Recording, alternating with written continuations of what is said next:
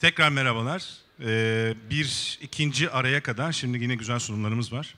Hatta e, benim de hikaye çok önemli. Burada da hep hikayeden bahsettik. Craft sunumunda da birçok sunumda da bir e, herhangi bir şeyin hikayesinin olması ya da arkasındaki hikayeyi bilmek çok farklı anlamlar yüklüyor ona. E, bu konuda da bambaşka disiplinleri, bambaşka e, alanları birbirine bağlama konusunda e, özellikle bu kokular kitabı çıktığından bu yana e, Vedat Bey'in, Vedat Ozan'ın hakikaten ben de çok şey öğrendim yayın hayatımda e, uygularken. E, bugün de başlığa baktığınızda Balzac.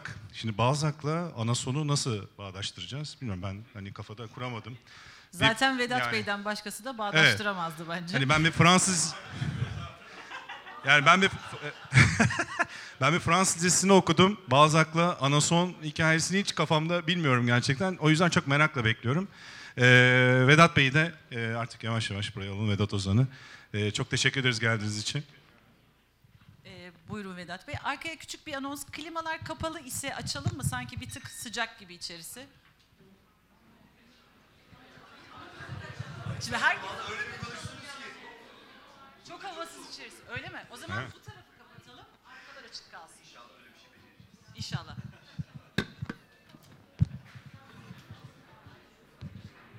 Evet ben e, buradan konuşacağım. Yani buradan konuşmayacağım çünkü notlarım var burada. Notlara bakmadan konuşamıyorum. Karışıyor hepsi birbirine yoksa.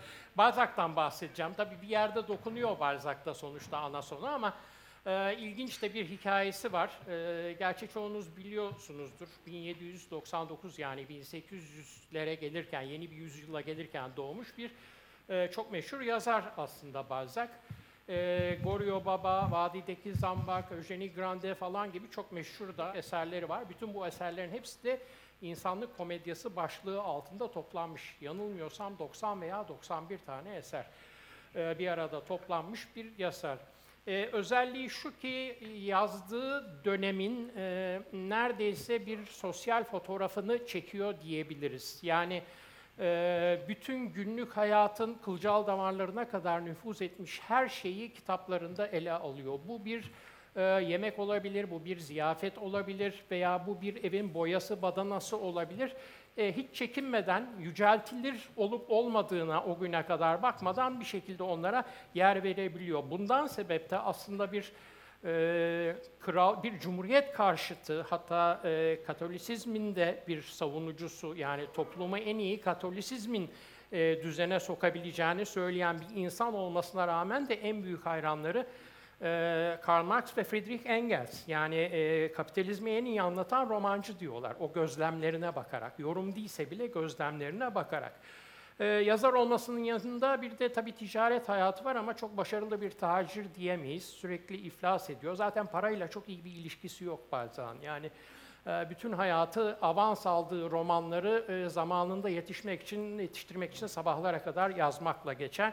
E, ilginç bir tip. İlk başlarda da zaten kendi ismiyle yazamıyor. Müstehar isimle yazıyor. Bir 10 yıl falan başka isimler kullanarak yazıyor.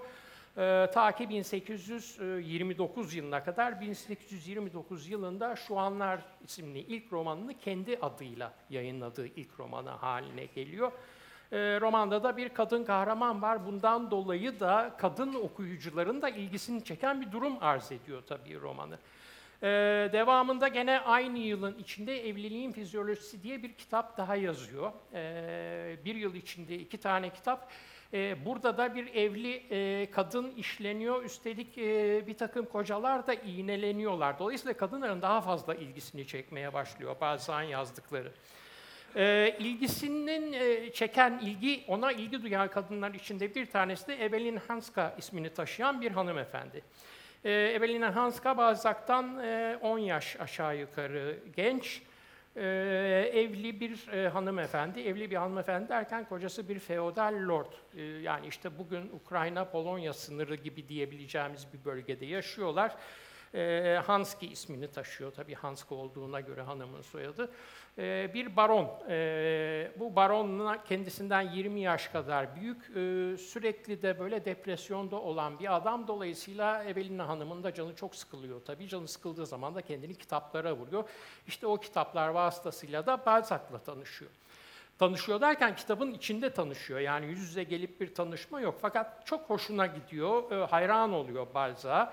Ee, Balzac 1831'de Tılsımlı Deri diye bir başka kitap yazdığında ve o kitabın içinde de böyle kalpsiz bir kadın karakter yer aldığında e, şöyle bir hisse kapılıyor Evelyn Hanım. Eyvah diyor benim hayran olduğum yazar bir kadına aşık oldu. Bu kadın da çok kalpsiz davrandı buna. E, bu adam çok üzüldü. Bu adam üzüldüğü için ben de üzülüyorum diyor. Bir şey yapmam lazım falan diyor. Bir mektup yazıyor. E, mektubu yazıyor ama evli bir kadın olduğu için tabii mektubun arkasına dönüş adresini falan koymayarak tek yönlü bir mektup gönderiyor ve işte üzülmeyin vesaire falan gibi bir takım şeyler o mektubun içinde de var.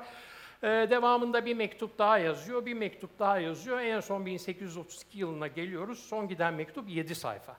Ee, ve 7 sayfanın içinde sizi hayalimde görmeye başladım falan gibi hafif kur yapmalar da yer almaya başlıyor.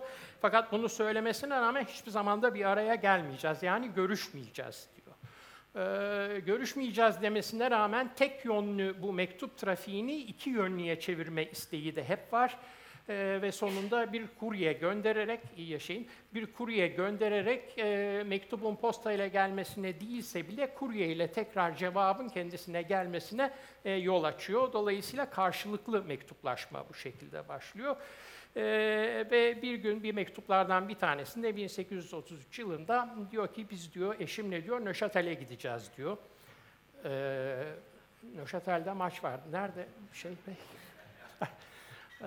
E, Nöşatel Zamax maçı vardı 1988'de Galatasaray'ın ama bunun onunla hiçbir ilgisi yok tabiatıyla. E, 1833'te diyor Nöşatel'e gideceğiz diyor. İsterseniz gelin diyor orada bir görüşebiliriz sizinle diyor.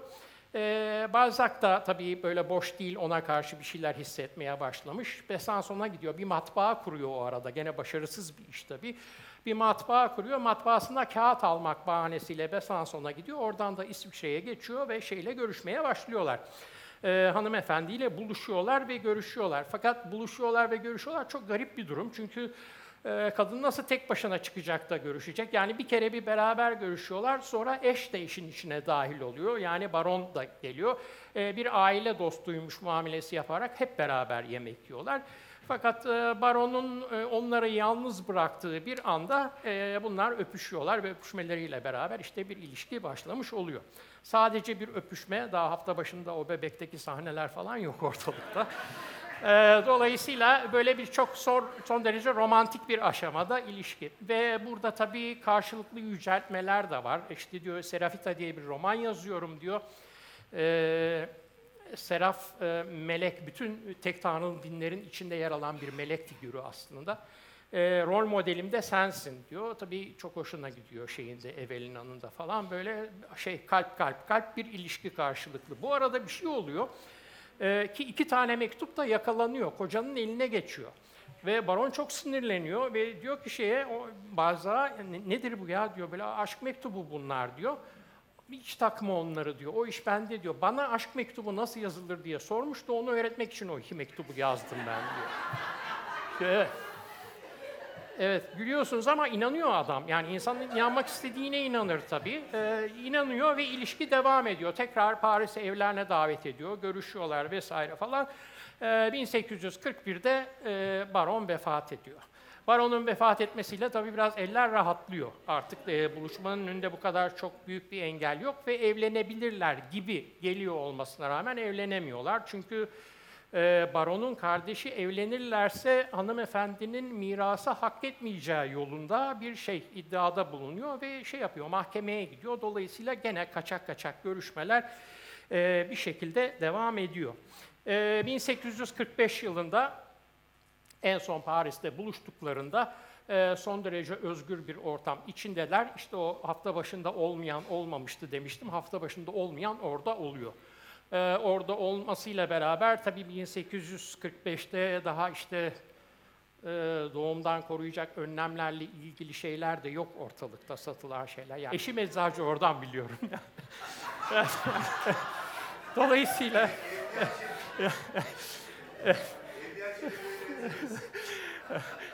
ve, ve hamile kalıyor hanımefendi. Hamile kalıyor fakat e, düşürüyor çocuğu. Dolayısıyla hadi oradan da kurtarıyorlar falan. Neyse en sonunda 1847 yılında diyor ki e, Paris, Maris falan buraları çok şey oluyor. Gel benim e, şatoma orada vakit geçirelim beraber diyor. Ve e, Verzgovnia diye bir şeyde e, Polonya-Ukrayna arası çok sınır değişen bir bölge biliyorsunuz. Ee, orada bir yerde buluşmak istiyor ve e, Balzac da tamam diyor. Nasıl gidecek? Trenle gidecek ama direkt tren seferi yok tabii. Trenler değişe değişe gitmek durumunda. Ee, az mola veriliyor. Balzac da midesine çok düşkün bir insan. Ee, doğuya doğru gittikçe de bazen alışık olduğu, yani bir oturuşta yüz istiridye yiyen bir insandan bahsediyoruz. Ee, Şimdi o sınırlara girdikten sonra doğuya yaklaştıkça o refinasyonda yiyecek bulabilme imkanı da fazla olmadığı için yanına yiyecek alıyor. Ne alıyor? İşte peksimet alıyor, işte iki kere pişirilmiş bir takım unlu mamuller alıyor. Ee, kahve alıyor, inanılmaz bir kahve düşkünü. Yani söylendiği günde 50-60 fincan falan kahve içer deniyor. Ee, hatta hiç kimseden tek bir kahveyi alıp içmiyor. Üç ayrı yer bellemiş durumda. Üç ayrı yerden kahve alıp kendi harmanını yapıyor.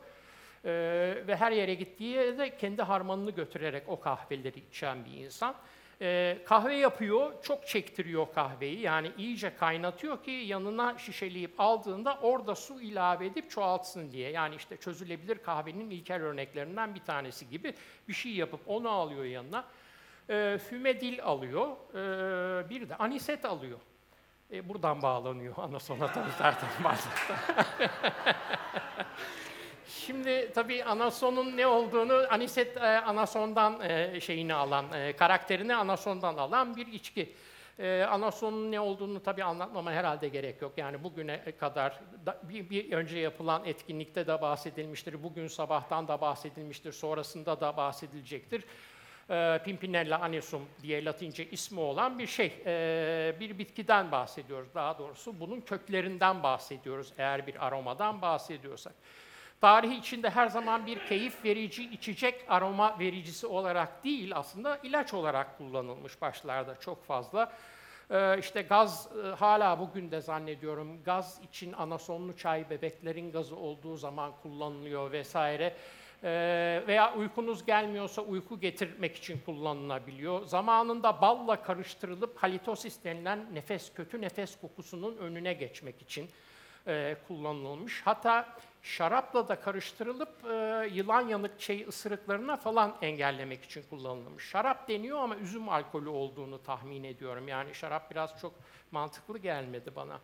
E, gıdalarda kullanımı tabii sıvı olarak içeceklerde de kullanılıyor, katı olarak da kullanılıyor. Roma'da e, özellikle ziyafetlerin sonunda mustaşea diye bir kek yapılıyor.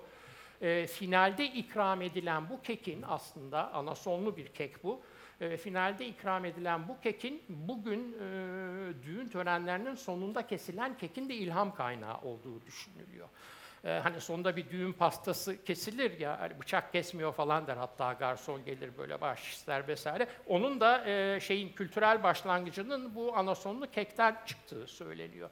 Tabii anasonlu pek çok içecek de var. İşte araktı, sambukoydu, Tabii ki rakı da var yani, arak da var. E, hatta anasonun ana karakterini vermese de karakterinin bir parçası olduğu absinti falan gibi başka fazla sayıda bitkinin bir araya geldiği içeceği de gene anasonlu bitkiler, şey, içecekler içinde e, sayabiliyoruz. E, anasonun e, kokusunu ki her malzemenin kokusunu biz her ne kadar tek bir kelimeyle ifade ediyor olsak da yani anason kokusu diye bir kavram günlük hayatın içinde kullanılıyor olsak da anason kokusu dediğimiz şey tek bir şey değil. Ee, bir çoklu yapıya işaret ediyor. O çoklu yapının içinde de pek çok uçucu molekül var ki bu moleküllerin hepsi başlı başına ayrı ayrı kokuları temsil ediyorlar. Yani işte e, estragol var, anisaldehit var, pinen var, limonen var.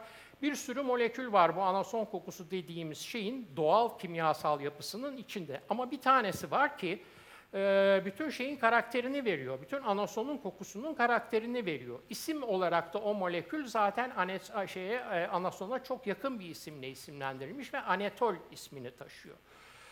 Anetol koklatabilir miyiz? Küçük anetol kağıtları var. Koklamadıysanız yani anasona ne kadar tek bir molekülün benzediğini görebilmeniz açısından bunları koklayacağız.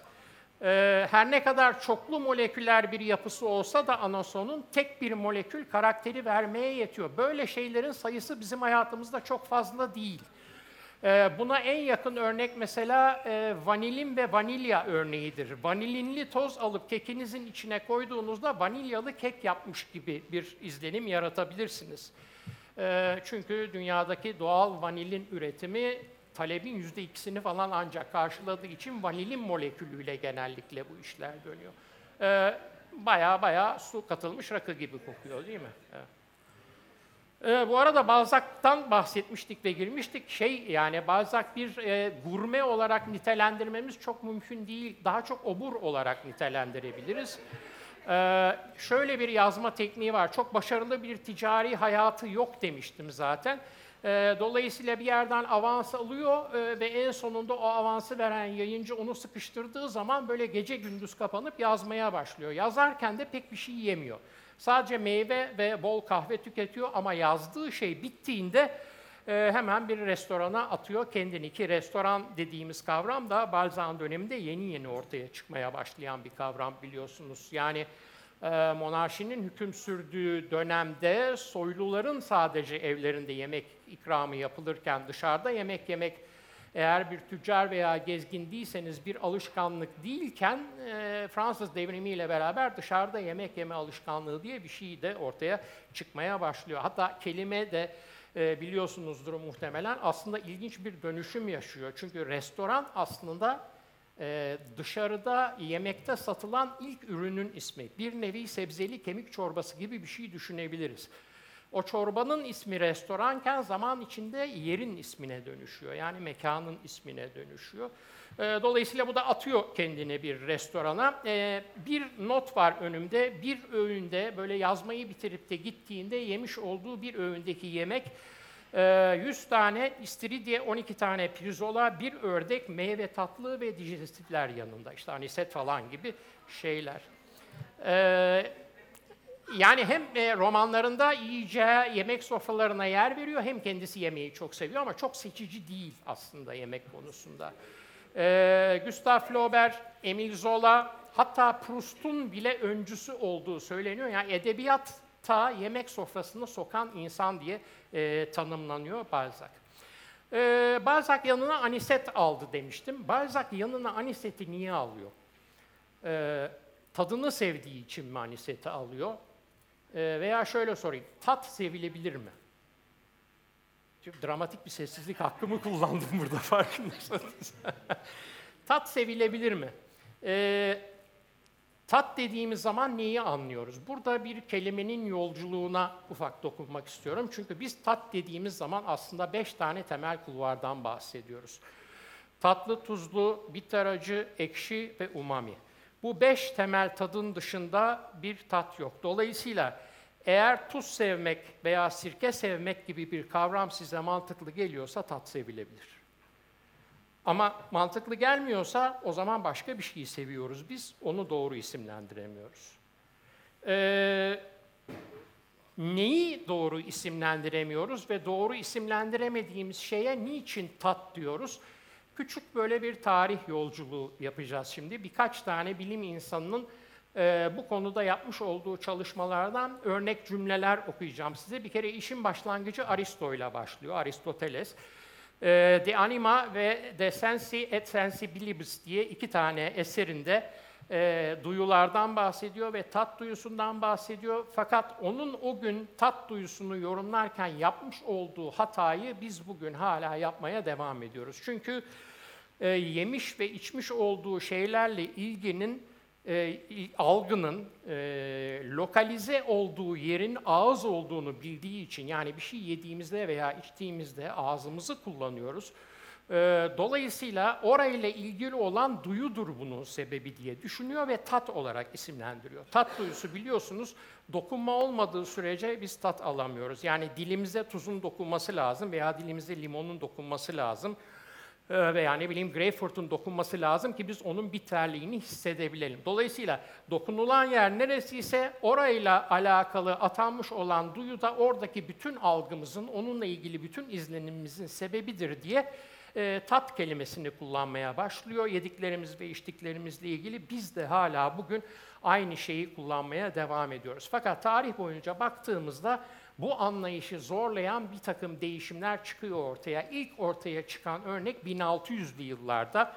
Ee, Thomas Willis diye e, hatta bu Royal Science Academy, Kraliyet e, Bilimler Akademisi'nin kurucularından bir e, bilim insanı muhterem çıkıyor. E, Hayvan Ruhu diye bir kitabı var, Anima Brutorum ve Anima Brutorum'da bahsed şundan bahsediyor. Diyor ki e, kokuyla tat bağlantılıdır diyor. Hatta affinity diyor yani bağlantının da ötesinde akrabalık veya hısımlık gibi bir ilişkiden bahsediyor. Diyor ki kokuyla tat birbirine akrabalık ilişkisiyle bağlıdır.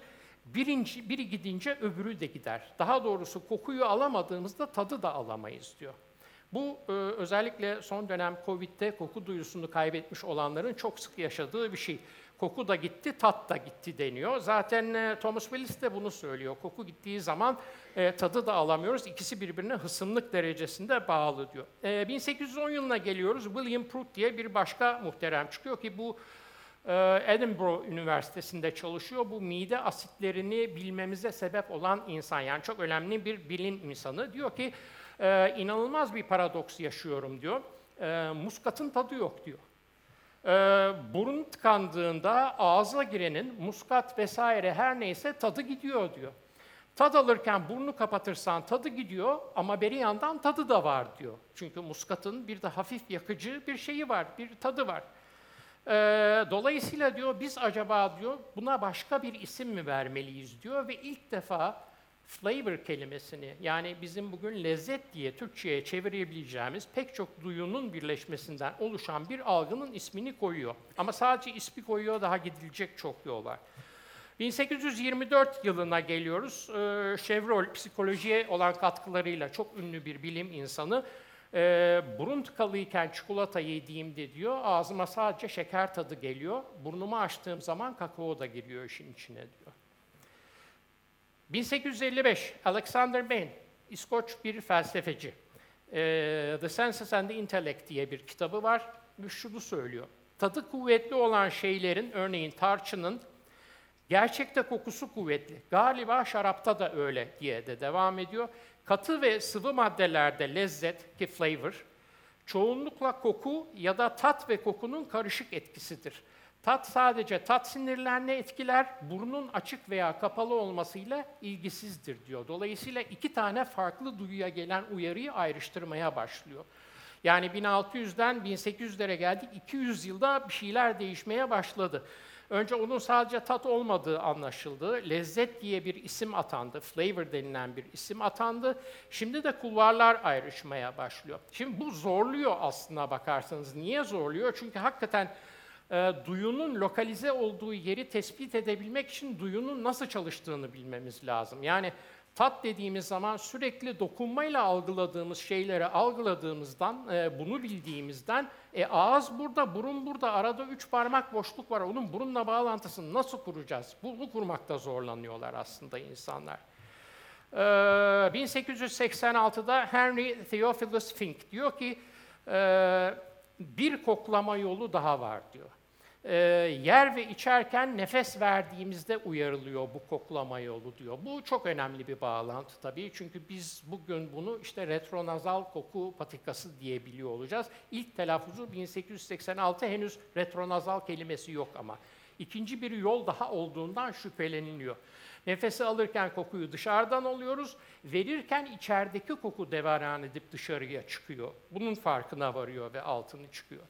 Ee, 1880 1895'te Hendrik Zwaardemaker. Hendrik Zwaardemaker çok önemli bir insan. Koku dünyası açısından çok önemli bir insan. Çünkü e, olfaktometre diye koku ölçmeye yarayan bir aleti de icat eden bir insan. Hatta e, demin gösterilen birinci kitabın içinde Zwaardemaker'den de bahsetmiştim ben. Çok önemli birisi. E, ve Zwaardemaker, e, gustatorische Reichen yani tatsal koku diye bir isim çıkartıyor ortaya dışarıdan alınan kokunun ötesinde yiyeceği ısırdığınızda veya yudumu e, midenize gönderirken oluşan ve bizim bugün aroma diye tabir ettiğimiz şeyi ta, e, açıklamak için e, tatsal koklama diye bir isim atıyor ortaya. Ee, 1982'de Paul Rosen çok meşhur bir e, duyusal algı, özellikle beslenmede duyusal algı ile ilgili çok kuvvetli, önemli eserleri vardır. Ee, Duality of Olfactory Sense yani koku duyusunun ikiliği diye bir makale kaleme alıyor.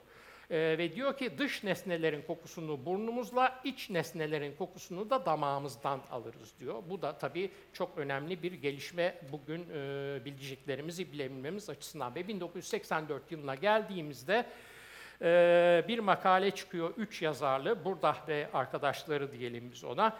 Makalenin ismi Nazal, Retronazal ve Tat Algısı Bir Deneysel Analiz diye çıkıyor makalenin ismi. Dolayısıyla retronazal kelimesi de ilk defa bir makalenin içinde yer almış oluyor. Ama 1984 yani bakın ne kadar kaç 40 senelik bir süreçten bahsediyoruz. Bu kadar yeni bir zamanda ancak fark edebilmiş durumdayız. 2000'lere geldiğimizde sadece tat ve kokunun ötesinde dokunma duyusunun da bu işin içine gireceği, yani aslında multimodal diyebileceğimiz çok duyulu bir eylem olduğu bu lezzet dediğimiz, flavor dediğimiz kavramın e, ortaya çıkacak. E, bütün bunların içinde e, tabii bu soruları uyandıran, bu şüpheleri uyandıran, ikili bir yön olmasını, araştırılmasının, peşine gidilmesinin sebebi olan bir şey var. O damak üzerinden aldığımız koku, yani retronazal koku dediğimiz şey, aslında bizim o malzemenin karakterik, karakteristik ismini telaffuz etmemizin sebebi oluyor. Yani biz sadece şekerlilik üzerinden giderek yiyecek üzerinden bir tanım yapabiliyor, yapamıyoruz. Sadece şekerlilik üzerinden gidip bir tanım yapabilseydik, çilekli şekerleme ile muzlu şekerleme arasında bir ayrım bizim için olmaması lazımdı. Çünkü ikisinde de aynı miktarda şeker var. Şekerde bir tat kulvarı. Ee, dokunma duyusu üzerinden giderek de yapamıyoruz. Aynı akışkanlıkta onlarca farklı içecek tüketebiliriz veya aynı sertlikte onlarca farklı yiyecek tüketebiliriz. Bize bu ayrıştırma imkanını veren, kokladığınızda ''aa bu anasonmuş'' diyen damak üzerinden yükselen kokusu yani retronazal koku algısı oluyor. Ee, o retronazal koku algısı olmadığı zaman arasında ne kadar fiyat farkı olursa olsun vodka ile viskiyi ayırabilmeniz imkansız hale geliyor. Aynı alkol derecesindeki içecekler eğer burun tıkalıysa birbirinden ayrılmaz hale geliyorlar. Üzüm alkolü ile tarımsal alkol birbirinden ayrılmaz hale geliyor. Halbuki ne kadar önemli değil mi? Yani alkolü nereden elde ettiğiniz o safsızlık alanında ürünün toplamına vermiş olduğu olumlu katkıyla beraber çok şeyi değiştirebiliyor çünkü. Ee, dolayısıyla Balzac'a dönelim. Ee, Balzac aniseti aslında anasonun kokusu için seviyor. Demin biri anlatıldı, çok güzel bir anlatıydı buradaki e, çoklu söyleşide. Mesela viski fıçısında dinlendirilmesi, biranın viski fıçısında yapılıyor olmasının sebebi de aromasına yapmış olduğu katkı. Viski fıçısı bir bitterlik veya bir tatlılık bir şey katmıyor çünkü bireye ama aromasını değiştiriyor. Daha öncenin vis viskiden kalma e, aromayı da üretilen biranın aromasının içine dahil ediyor. Biz toplamında daha keyifli bir deneyim yaşamış oluyoruz. Viski fıçısı içinde dinlenmiş olan birayı tükettiğimizde. Ee, Anasonu sadece Balzac mı seviyor? Hayır, rakı içenlerin hepsi tabii Anason'u seviyorlar. Ee, Anason'la ilgili bir de ilginç şu olabilir. Geçen gün e, Ayşe Hanım'ı bir YouTube videosunda görmüştüm. Rakı balık üzerine bir muhabbet yapıyordunuz. E, rakı içenler rakı balığı seviyorlar ama işin ilginci şu, balık da rakıyı seviyor. Çünkü tarih boyunca baktığımızda balıkçılar e, oltanın ucuna anason yağı sürerlermiş balığı avlamak için. E, dolayısıyla biz rakı balığı lezzeti ve muhabbeti üzerinden seviyor olmamıza rağmen balık da onun için olumsuz bir sonuç doğuruyor tabiatıyla ama e, böyle bir şeyin, e, böyle bir durumun esiri oluyor diyebiliriz. Şimdi e, sürenin sonuna geldik. Tabii şeye ne oldu diye merak ediyorsunuz. Evelina ile Balzac'a ne oldu diye merak ediyorsunuz muhtemelen. Efendim. Evelina ile Balzac, e, Balzac bir kere e, tren yolculuğuna devam ediyor. Birkaç kere tren değiştiriyor. Hatta bir yerden sonra şatoya ulaşabilmesi için oraya özel bir demiryolu hattı bağlı değil, e, araba yolculuğu yapmak zorunda ve yol çok e, engebeli bir yol. Bir at arabasına biniyor e, at arabasında zangır zangır titreyerek gidiyorlar. Adamın bütün mide falan her şey burnuna geliyor. Yani böyle istifra etmemek için kendini zor tutarken tabii ne fümedil düşünecek hali var ne aniseti düşünecek hali var. Bu arada arabanın sürücüsü anisetin farkına varıyor. Bazen o halinden istifade ederek şişeyi yanına çekiyor ve dikip bitiriyor. Yani aslında bazı şey olmuyor, nasip olmuyor o yanında götürmüş olduğu anason. Ee, kötü olan şu, e, yani hepimiz biliyoruz her canlı bir gün ölümü tatacaktır.